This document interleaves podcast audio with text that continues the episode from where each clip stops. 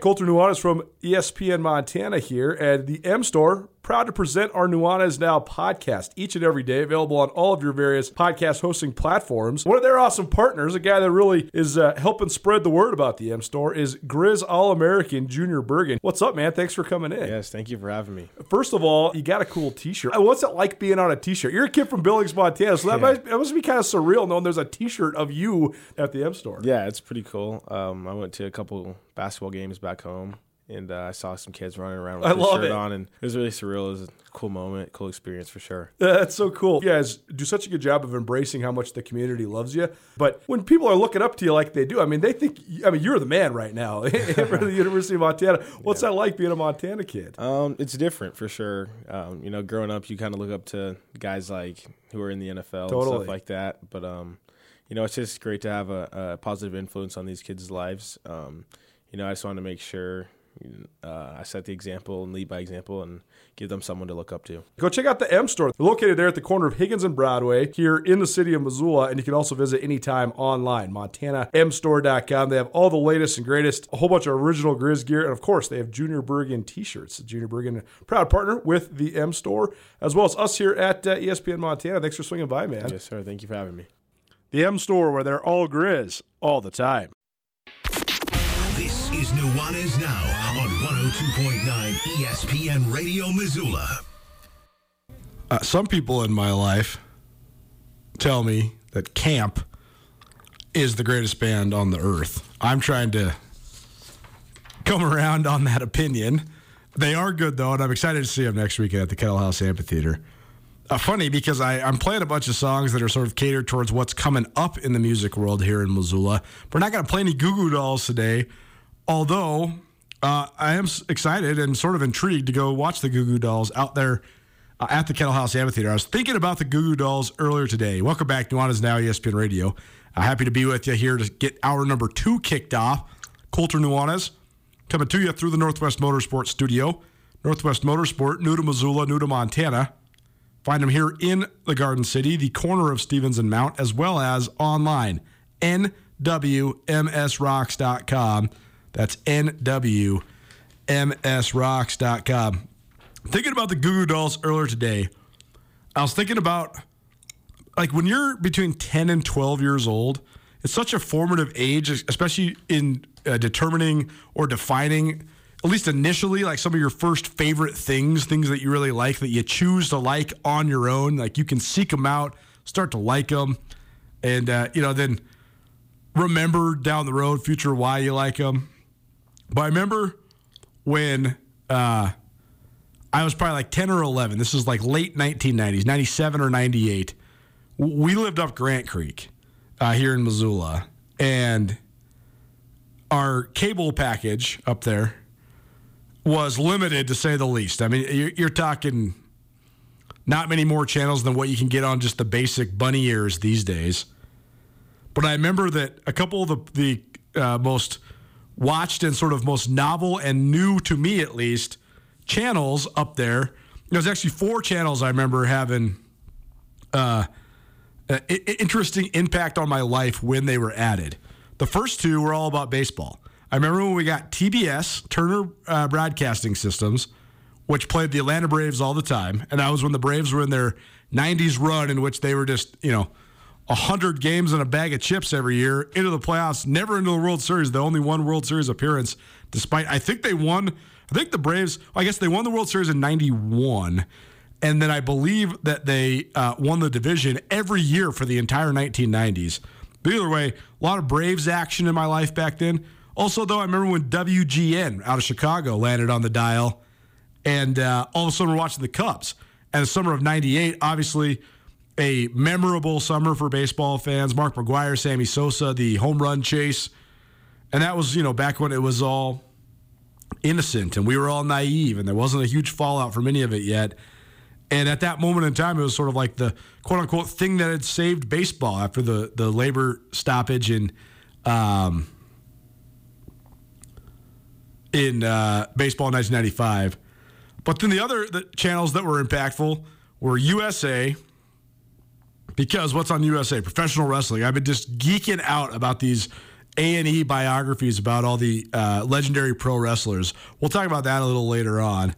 But then the last one that was very impactful on my young life was the addition of VH1, and that sounds so funny, but like MTV wasn't really on unless you had satellite in Montana, so we couldn't get MTV. We got VH1, which was like a a more pop culture oriented and also sort of um,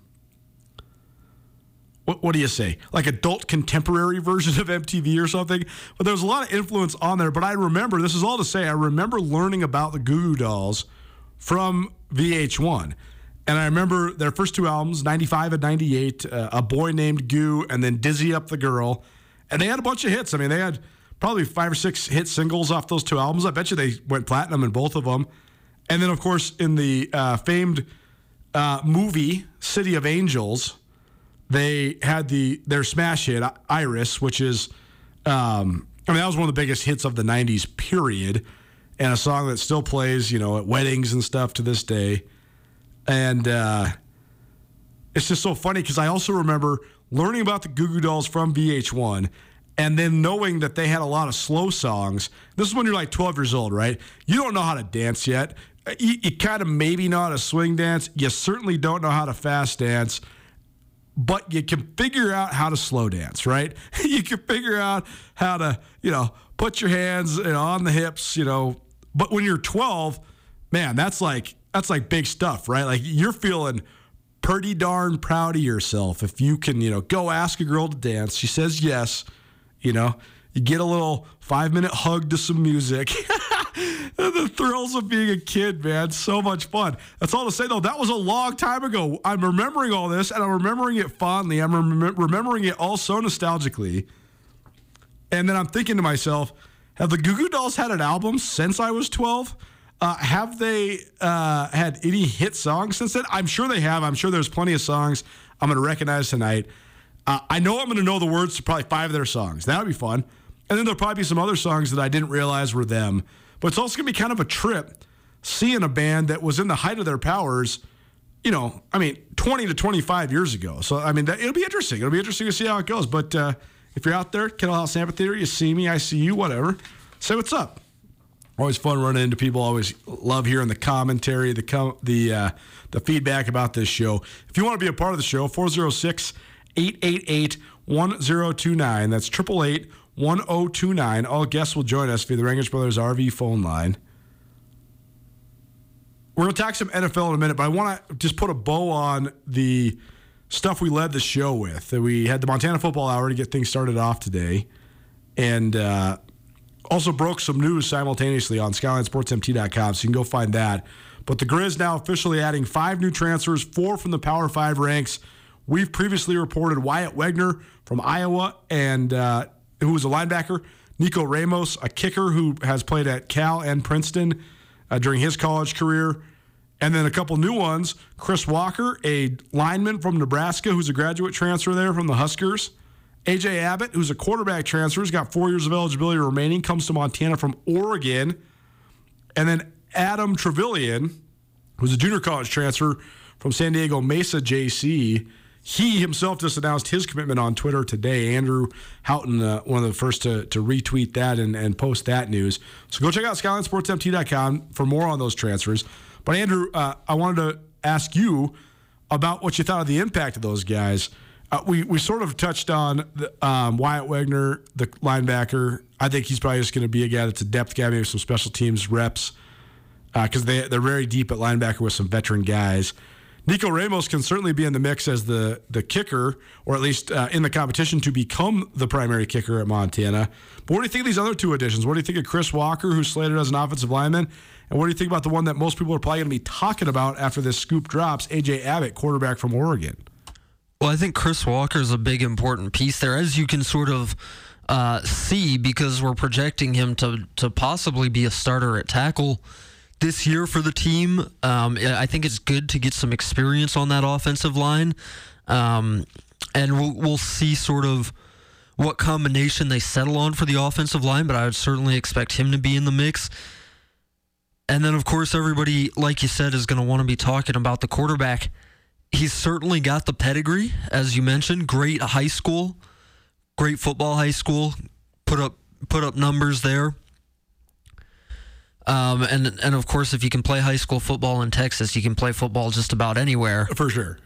I mean, if you're competitive at the highest level of, of I mean, he was playing 6A in Houston. Right. So, I mean, pretty much everybody that he's played, I mean, everybody's, uh, I'm not going to say D1 guy, but College most guys. most guys could co- play in college for Yeah. sure. Yes. Yeah, so I, you know, I'm not entirely surprised that they brought somebody else in to uh, battle with Lucas Johnson there and, and Chris Brown, maybe still in that competition. Daniel Britt. Um, it's it's just always good to have another arm in the room, right? I mean, just throw them on the field in fall camp. We'll see how it shakes out. What I, my impression coming out of spring, even though we got to see such a limited edition of, or uh, a limited number of reps for uh, any of the Grizzlies, really, but the quarterbacks in particular, was that Lucas Johnson didn't have any competition for the starting job, and that the, the quarterback competition was going to be a good one for the number two spot between Chris Brown and Daniel Britt. Now I think that Montana can have two quarterback competitions. Uh, or you know what I'm saying? Like now, now, in addition to push Lucas Johnson, also pushes everybody in the room, and I think that's the strategy here. I think that's what Bobby Hauck wants because I think they want Lucas Johnson to be the guy. He's a graduate transfer. He went eight and one at San Diego State last year, won a bowl game. So you know you don't really bring in a sixth-year guy unless you think he's going to be your guy. But if by chance AJ Abbott or other beat him out, it's a win-win scenario for the coaching staff because if if if Lucas Johnson isn't your guy, that means you brought in somebody really really good. Or if he is your guy, maybe the other guys are the ones that push him along and they make him even better. Yeah, I mean, I think it, it maybe does say something about, uh, you know, Chris Brown and uh, Daniel Britt weren't pushing Johnson to the level that the coaching staff wanted to see. I mean, how many stories have we written? How many times have we talked to those guys? Chris Brown, Cam Humphrey last year, Lucas Johnson this year. You know, part of their job is just to to be in competition with each other and to make the the other guys in the room step up their game. And if you know Brown and, and Britt weren't doing that that the coaches saw in the spring and the, in the summer, why not bring in another guy? Nuanez Now, ESPN Radio, SWX Montana Television, and the ESPN Montana app. Andrew Houghton, our producer, joining us, joining me, Colter Nuanez, here uh, on the live radio. You mentioned that Chris Walker is a. So here's my thought about the, the quarterback is I think Lucas Johnson's a pretty mature guy. He's also been here since January. So bringing in a transfer is not going to rattle him and make him, you know, weird mentally or confidence wise going into fall camp. That's just me completely talking off the cuff. I've never spoken to Lucas Johnson in my life. Uh, our good friend, friend of Skyline Sports, Jackson Groff, who's a former uh, student assistant at Montana and a former Grizz wide receiver, he has a great podcast up with Lucas Johnson and Jaden Dawson, a couple of the transfers for the Grizz. But um, just just from what I've heard about Johnson from within the program, seems like a mature kid. You know, Marcus Wellnell was in studio with us uh, a couple weeks ago, and he was saying that uh, he's done a good job winning over the team and that they're very confident in him. So it doesn't seem like AJ Abbott's going to rattle uh, Lucas Johnson. So I think it's a a, uh, it's a win-win scenario for Montana, that, and that's a good thing there at that spot. I do think though that Chris Walker could have an opportunity to really buckle down on uh, one of the starting offensive tackle spots. And if he does, that's huge for Montana. If he's adequate, good. If he's good, great. And if he's great and an all conference type guy, exceptional. And then all of a sudden you have another elite player on a, what should be a pretty much elite team. Like if you if you get an elite guy at one of your holes, that's great. But I also hope they don't have too many eggs in the basket because I'm not saying this guy's going to flop. I'm not projecting that. I think that physically he's going to be one of the most formidable players in the Big Sky Conference right away. I mean, if you see him, he is a uh, he's a weight room warrior. I mean, one of my sources over at Nebraska, and there's actually quite a few because of a lot of the crossovers. He says he's been he says Chris Walker's been really hurt. He's basically been an assistant strength coach the past few years at Nebraska, but he's an absolute freak in the weight room, so strong, but he couldn't get ever couldn't ever get on the field. But I tell you. You'd look at him and say, "Oh my, that guy's an NFL guy or a WWF wrestler." So uh, Chris Walker should be fine from a strength and development perspective, but I do think that I guess I'm saying is I hope it's not a boom or bust situation because if it's only rely upon I, I don't know where. If Chris Walker hits, great. If he doesn't, where does Montana turn? I hope that that, that answer they're comfortable with, and it's not just that this guy has to hit or uh, it's not going to work out. And uh, I don't know. I, I was not that impressed with uh, the offensive line in spring. So I do think pending this transfer, Chris Walker's impact, it's still a huge question mark for the Grizz. So, I mean, you mentioned that it's a pivotal addition for Montana, but there is some boomer bust potential here, right? Yeah, definitely. I think another of the big questions is, you know, he's been playing defensive line or he's been going back and forth between offensive and defensive line at Nebraska. So what what, what is the transition back to playing tackle? Um, and then of course you always have the questions. I mean, chemistry is such a big thing on the offensive line. Is he going to be able to fit in and work with the other guys that you want to have playing there? There are a lot, there are a lot of questions, and it would be like you said, I mean, he doesn't he doesn't need to be a world beater to to raise the level of Montana's offensive line because I think we both think that that's one of their weak spots. Um, but but there are a lot of questions there. Um, we'll see how it works. I mean, I I would say that you know Montana's had success bringing in some offensive line transfers and, and bringing in some offensive line drop downs, and he'll be playing next to two of them with AJ Forbes and Hunter McGinnis. So you would think, you know, maybe you keep up the track record of success there. Montana, they love to. Well, this is not uncommon. This is actually very common in, in college football. But they love uh, to have a group. And, so then I think that's why one guy that's adding to the group makes the group stronger. So let me ask you this. Right now, a week away from media days, a couple weeks away from fall camp opening, Montana's slated projected starting offensive line is AJ Forbes, a junior who was a starter last year at center, former Nebraska transfer at center. Hunter McGinnis, who's a Washington State transfer, I believe a junior as well, uh, and a guy who was a third team All Big Sky selection a year ago at guard. Liam Brown, who is a highly regarded recruit out of Portland, who um, was a good get for Montana on the recruiting trail. And then the tackles, likely Chris Walker, a graduate transfer senior from Nebraska, and Brandon Casey, who was a guy who got a lot of Pac 12 interest coming out of high school, had an offer from Oregon State, a kid out of Sandpoint, Idaho, who ended up choosing the Grizz. Seems like he's got a lot, up, lot of upside, but has played very limitedly. Is that a good, is that an adequate, good, or great offensive line in the Big Sky Conference? Right now, I would say adequate and, you know, hoping to be good. I think that's right. Are, are you higher on them than that? I just no, the, no. Uh, there's a lot of questions at the tackles in particular. Yeah. Well, here's the thing: is you never know who just takes an enormous step in the offseason. and I think that on the lines is a place you can take a huge step because you can just you can add when you're really working at it and then you start to get a little bit older you can add so much strength and mass in a short amount of time. AJ Forbes was already pretty big, but it's also easy to remember that he's pretty young. Even if he doesn't put on a ton of weight, I, mean, I think he played about 290 last year. I mean, that's a perfectly fine size for a center at the Big Sky Conference level. But, you know, let's say that guy put 30, 40 pounds on his bench max over the offseason, you know, or, you know, got under the power clean bar. He's more explosive.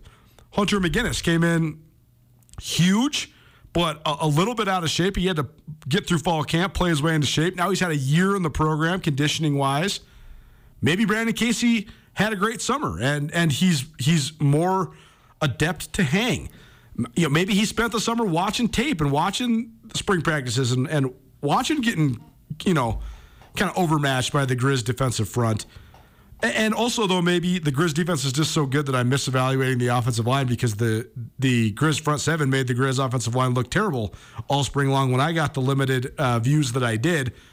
But maybe that's just because Montana has what's projected to be the best defense in the United States. Yeah, maybe they'll do the same in fall camp too. Uh, right, but we but, might not know until the Grizz open up their season September 3rd if their offensive line's actually adequate or not. But here's the other thing. I mean, we're talking about Chris Walker. Maybe they show up to fall camp and there's another guy who we have no idea who, you know, who he is, who's practicing with the offensive line. I mean, they could still add guys. No question. And we explained that the other week as well, you know, just the fact that I, again, even these guys were reporting, like Chris Walker, for example, he's a graduate transfer, so he's actually not a, officially a part of the the school or the program until he goes to a class. So, um, you know, and some of these other guys too. I mean, you can pivot at any time at this point. So nothing's officially official till it's official. But these are the guys that we've reported on that have uh, committed to and are expected to be uh, a part of uh, the Montana Grizzlies this upcoming um, season. Nuanez now ESPN Radio. Uh, Andrew, any thoughts on the the junior, junior college quarterback Andrew Trevelyan? I guess do you have any do you have any thoughts on why they would make that move? I mean, a lot of times more more guys are better, but is that a move of uh, necessity or just a move of fortifying the ranks? Yeah, I think that's a little bit of a luxury for them. For sure. They're just building the depth there. I think. I mean, you look at corner. You've got an All-American in Justin Ford. You've got a guy who's been All Big Sky at Idaho State and Jaden Dawson. You've got Corbin Walker, who I think uh, you know we both think is a really good player. You got Trevin Gradney, who's got a lot of potential, um, who who showed well in some reps last year. Uh, corner is not a place where they need to add a piece, but if you if you like the kid, if you like the tape, if you think he can play, you know there's there's no there's no real downside to bringing him in. Especially when he has three years remaining, too, right? I mean, that's right. Yeah, just the one year I think at, at San Diego Mesa. That's the interesting part too of what Bobby Hauck and his staff has done with transfers, is they have targeted some guys that are uh, playing almost completely unique final years of college football. Like Joe uh, Babros and Justin Belknap, they were both 25 years old last year when they were playing. I mean, they're on like their super duper duper senior years last year. That phenomenon is going to be gone soon. Um, but they've also done a good job of targeting transfers that have a ton of time left. As just writing in that story that we have posted now on SkylineSportsMT.com, Cam Humphrey was here 2018, 2019, the canceled 2020 season, and then 2021. AJ Forbes will have been here for three, four years by the time he's all said and done. You know, Gavin Robertson was here for three years, so they've done a good job of getting younger transfers as well. I, I guess this is all to say we've talked about this for almost an hour now on the show. This is all to say though, Montana's, despite Bobby Hauck and his uh, terse words about the NCAA transfer portal, they're doing as good a job as anybody in the FCS right now at capitalizing on this. They're doing a really good job of bringing in guys. I mean, pretty much every dude they're bringing in is becoming, if not right away, an impact player. Yeah, and I think that's a good place to sort of leave the discussion um, about Bobby Hauck and Montana and the way that they're using the transfer portal. They're just really pragmatic about it. That's the the number one thing that jumps out to me. I mean, they're bringing in, like you said, I mean, if they think they're good players, if they think they can help the team, they're not really worried about how many years the guys got left. I mean, you see them bringing in grad transfers for one year to plug holes. You see them bringing in JUCO kids with three three years of eligibility left, who are going to be more developmental players. I mean, they just there's there's no one philosophy that we see them following, and and it's worked out.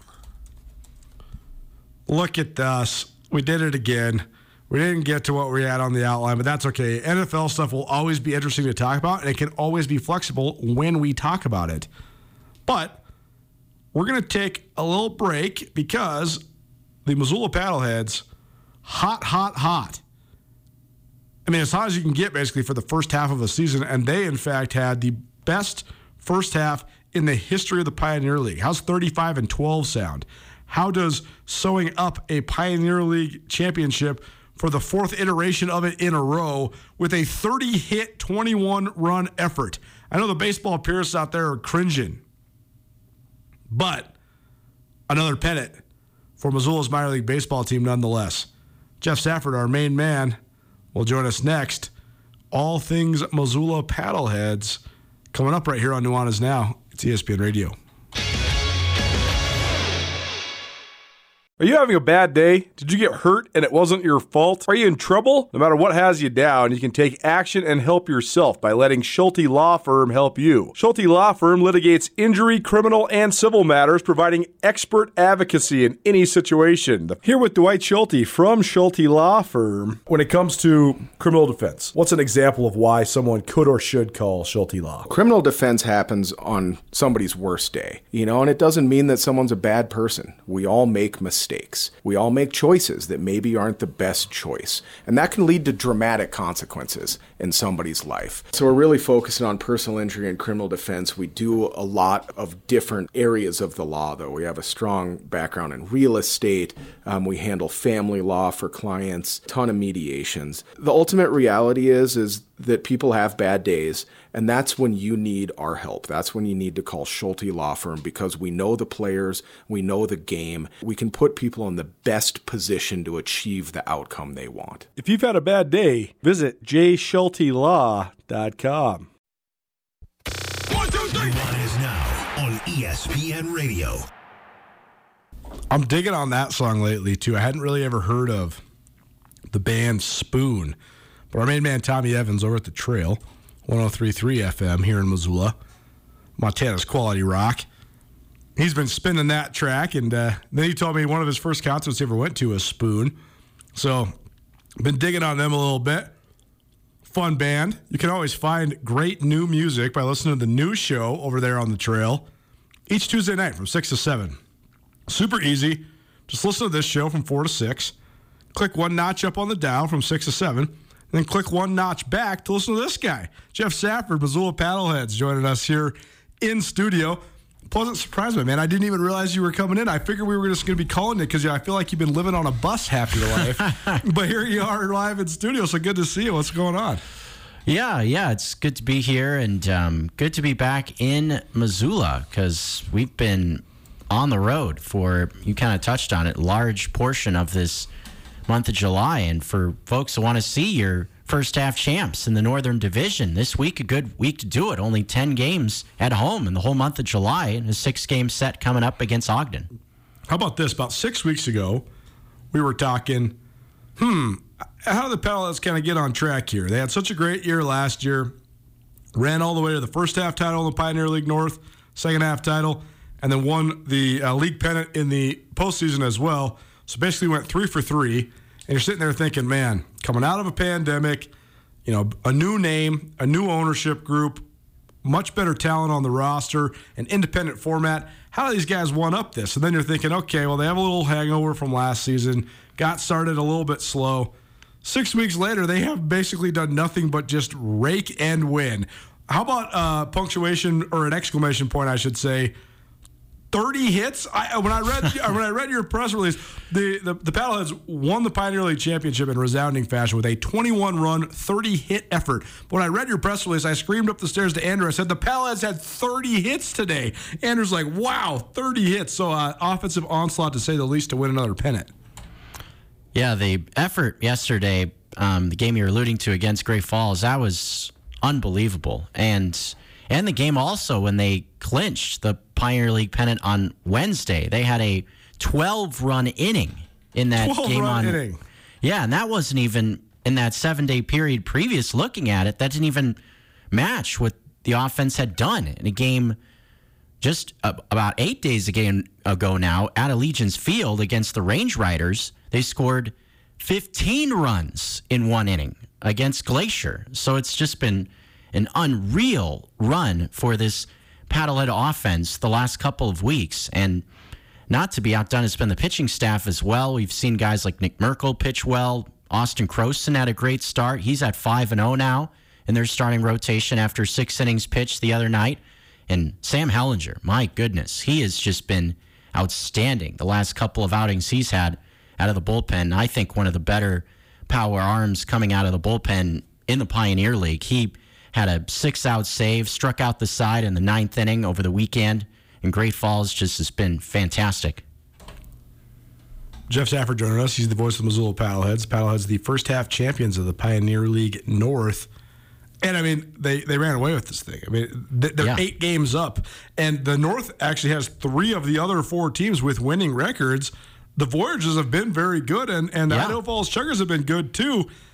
But I mean, to, to win a division and to win such a short period of time, and they haven't even played 50 games yet. So, so to, to win the first half by eight games is, uh, I mean, that's pure domination, right? Yeah, that's that's just taking care of business and basically, I mean, at one point before they clinched or right when they clinched the pennant, the record in their last 21 games previous, the night they clinched, was 21 and 1. Right.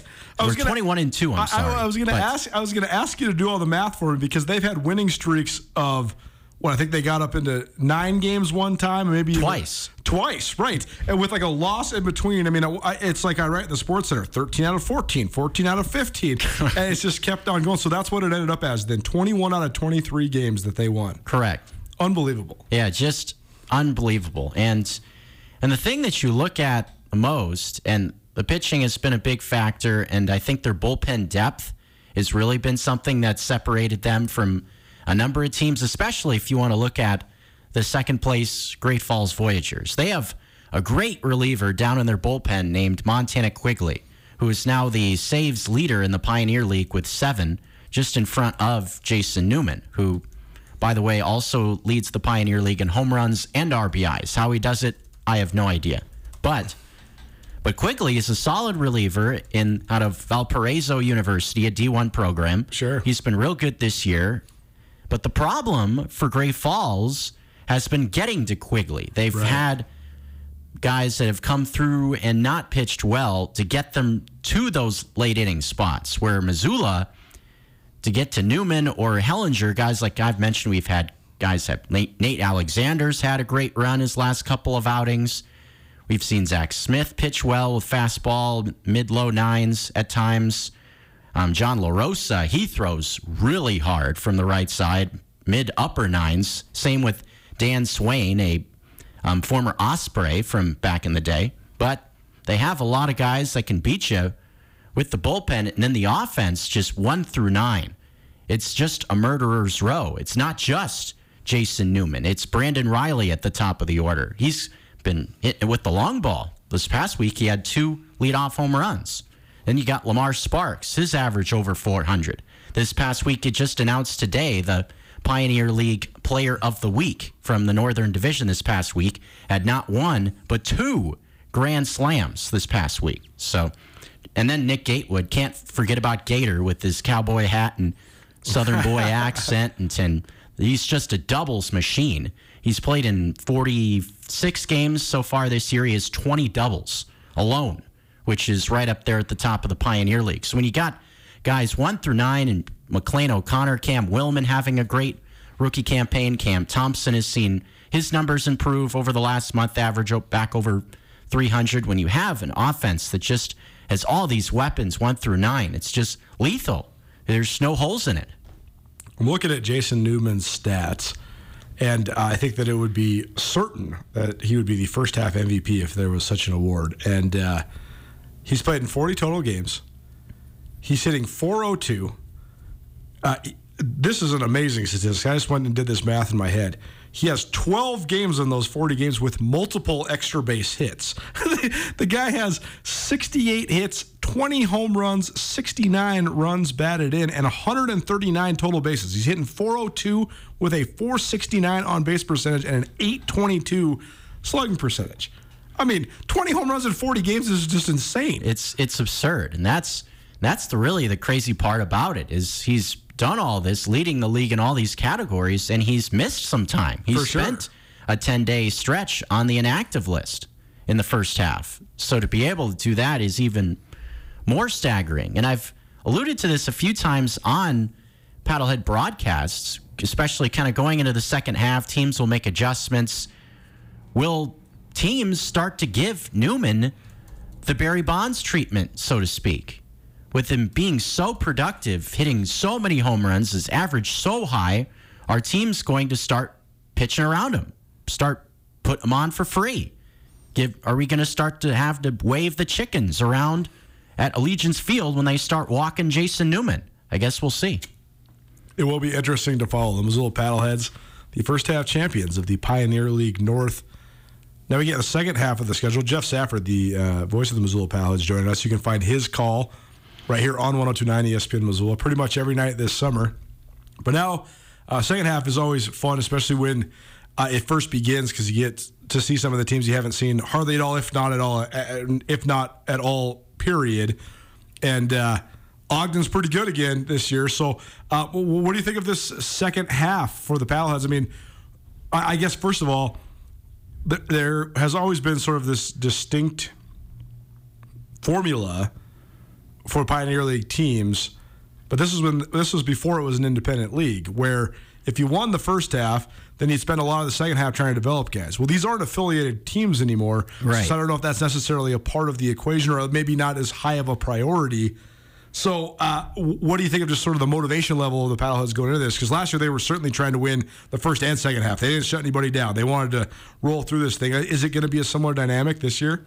I would I would imagine yes that, that they'll go full bore and we'll just try to keep winning ball games because frankly I I think this team just loves doing it. I think they love playing together. Michael Schlack's a great leader. He's got a great environment in the clubhouse. The team loves playing for him and vice versa. Or Schlack loves coaching for them. You get where I was going with that. But uh, just it just seems like it's a great vibe around the clubhouse. The players love to be a part of the paddleheads culture and winning ball games means you're having fun and you're having fun coming out to the yard and and yes i'm sure there'll be some instances where guys may get a day or two off more than what you saw in the first half maybe give guys a little bit more rest. And also in the second half last year we saw michael schlack especially mess with pitchers in their certain roles. May remember Matt Mogione, a guy that was is now in the Mariners system. Actually, it's the um, minor league baseball All Star break right now. Heard Mogo is actually in town in Missoula, just hanging out for the couple of days while he has a break from the Mariners system. But they messed around with his role a little bit, had him start in the rotation a couple times, then moved him back into the bullpen. Mason Schwellenbach, another guy from last season, they kind of had pitched in the bullpen some games and moved into the rotation. Just kind of messing with guys' roles, seeing where they fit, see what spots that they like and don't like, and it'll all just be to build up towards that playoff run because that's the main thing and that's what they succeeded in doing last season was that they were playing their best baseball going into that playoff run a season ago 35 and 12 for the Missoula Paddleheads so far, the greatest first half in the history of the Pioneer League and of minor league baseball in Missoula. Even checked back into the Timberjack days. Nobody's had a first half like that, even dating back to the late 1950s and early 1960s when they were wearing the uh, the fun white and green hats. The second half of the Pioneer League baseball season begins tomorrow. Ogden Raptors in town for the first time uh, this season. They'll take uh, on the Paddleheads for six in a row down there at Allegiance Park at Ogren Field, uh, Allegiance Field at Ogren Park, excuse me. Um, speaking of the All Star break, though, Jeff mentioned the All Star break. Major League Baseball is on its All Star break. The All Star game uh, is coming up tomorrow. We'll talk some Major League Baseball right after this. Keep it right here. Nuanez Now, ESPN Radio. At Jewelry Design Center, they can make anything you desire. We have branded jewelry that you'll see across the world and the country. And you have full access to our full manufacturing shop. You can look in the case. You don't have to start out designing something. You can see anything that we have in the case that customize it for your personal experience. Jewelry Design Center, now open in Missoula at 2501 Brook Street, across from the Montana Club. Jewelry Design Center, your jeweler for life.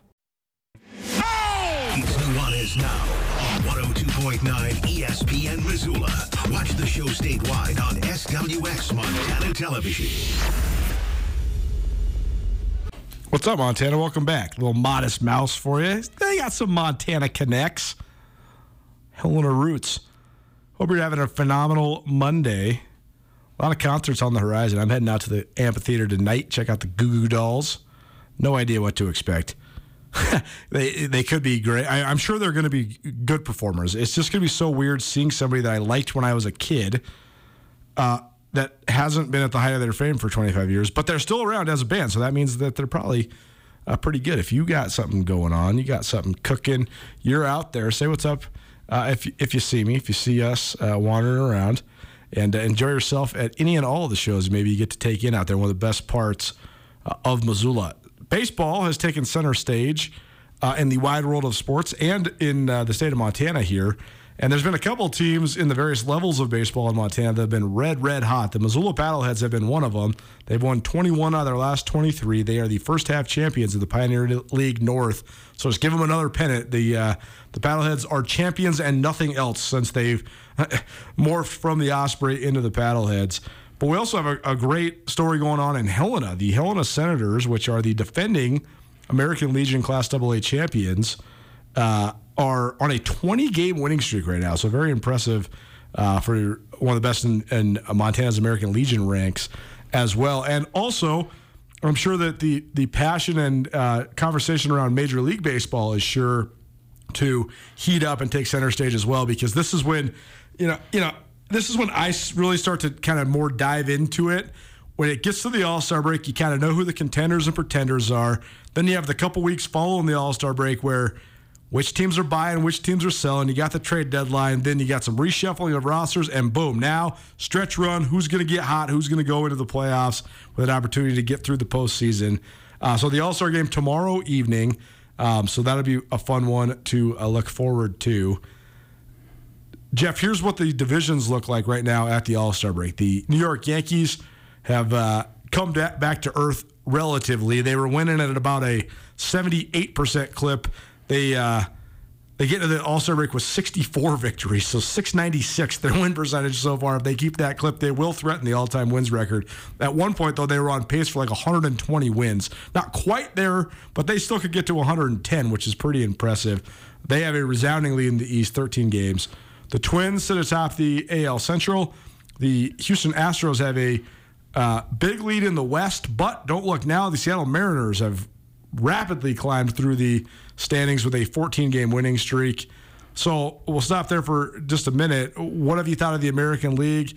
Uh, what are some of your favorite storylines going right now? And uh, are any of the division leaders a huge surprise to you?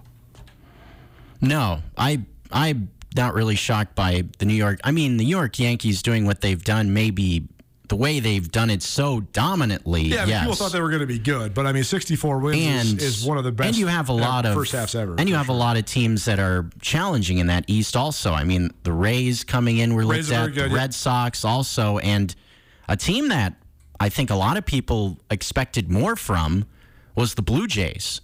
I mean, the Blue Jays are I think what four or five games over 500. 50 and but, 43, so but, they're seven games over 500. But just man, but they just fired their manager also. Right. You know, which tells you that they had much loftier goals sure. and the way they spent in the last couple of years. You would think that that they would, and they have you know a stable of young talent, and they've been kind of building up this roster for the last couple of years. So people were expecting more from the Blue Jays. So maybe with the managerial shift, maybe things will improve in the second half for Toronto.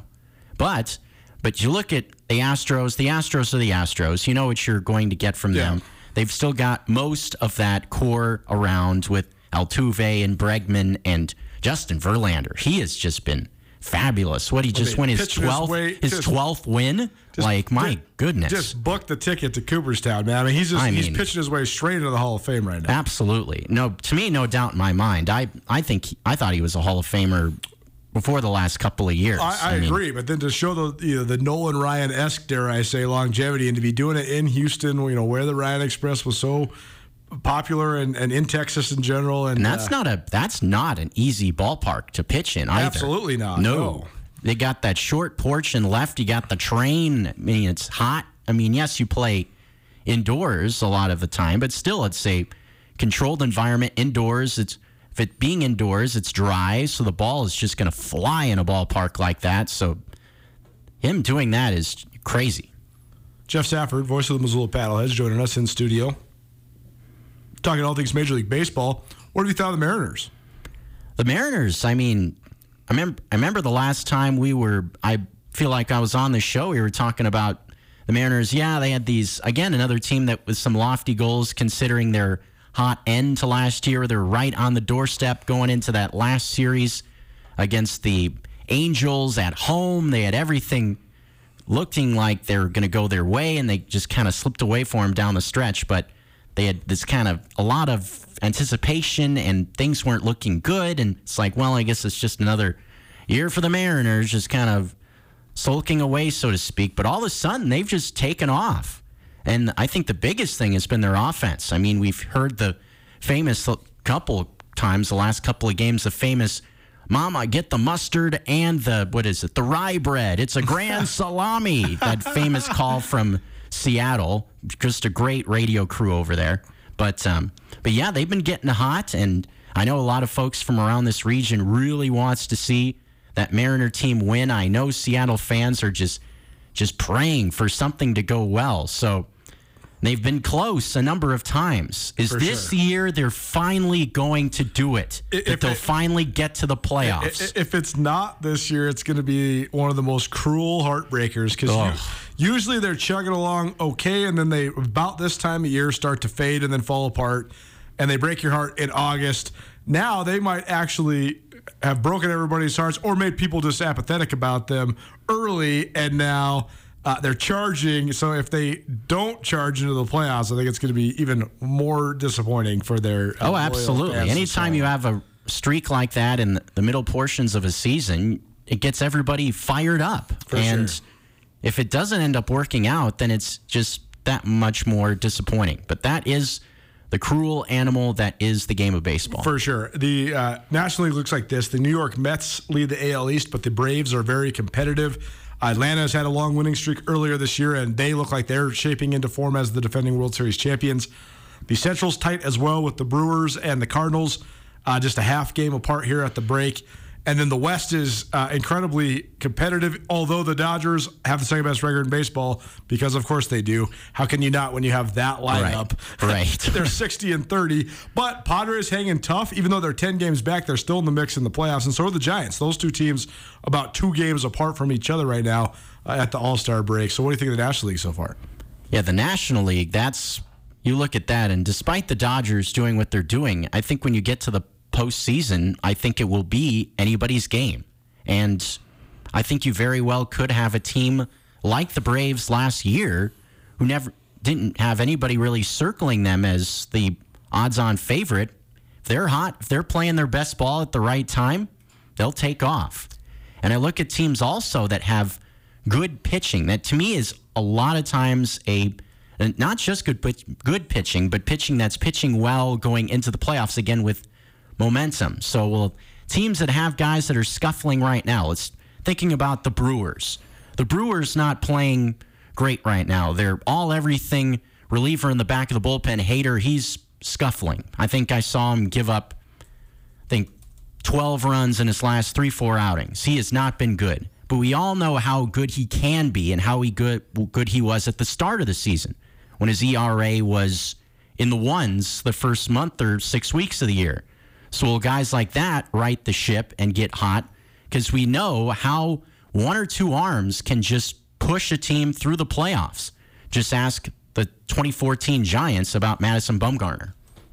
Jeff Safford, voice of the Missoula Paddleheads. You can hear him back on the call tomorrow. Rare day off for the Paddleheads tonight. Minor League Baseball All Star break is going. The Major League Baseball All Star game is going on tomorrow night, but the Paddleheads open up a six game homestand. Ogden Raptors in town for the first time uh, this season. 7.05 first pitch from um, Paddleheads Field down there, uh, right by the river. Great venue to watch baseball in. So uh, if you can't make it to the game, you can find Jeff's awesome calls um, right here on 1029 ESPN Missoula. Paddleheads will be home for the next six days. Then an off day on Monday and uh, a trip up to the Flathead. A great time of year to go to the Flathead. Oh, Uh, gee, yeah. tough break. I know, yeah. tough break for you, man. You get to go kick it up there at Flathead Lake for six days. It's like an extended vacay, right? You get to go take a shower in the lake and go jump in the lake one day. Yeah, we'll we'll see how it plays out. I'm I'm sure with it being an extended trip out there that maybe the team bus will go take a trip out to the lake or something like that. But but it's nice that where the team hotel is, it's right downtown Kalispell, so you can cruise around, go to all the little funky little restaurants they got downtown there, and do some shopping that sort of thing. And and I've said it the last time I was on this show also. If you have not seen Flathead Field, you Super should cool. go see it. It is a crazy facility. It is beautiful. It's in a great, great location, and uh, yeah, go check it out. Jeff Safford on the call almost every night this summer. Missoula Paddleheads back at it tomorrow night. We'll be back at it tomorrow at 4 p.m. Got our Treasure State Stars. Got a couple great guests, including the Montana Gatorade Football Player of the Year. Taco Dowler's headed to Montana State, plus much more. We'll see you then. This has been Nuanez Now, ESPN Radio. Thanks for joining us. It's finally starting to feel like winter around here, and if you need some nice winter gear, how about the fine folks at Sitka? They make awesome winter clothes, and they sell custom Bobcat Sitka gear at the MSU Bookstore. You can shop online anytime at msubookstore.org, or of course, you can check out the MSU Bookstore live and in person there on the Montana State campus. They also have some graduation regalia back in order there at the MSU bookstore. They have an awesome American Indian Council selection as well. Visit on campus anytime you need blue and gold, or visit online anytime, anywhere. MSUBookstore.org. MSU Bookstore, your best place for blue and gold on game day or any other day, located there on the Montana State campus.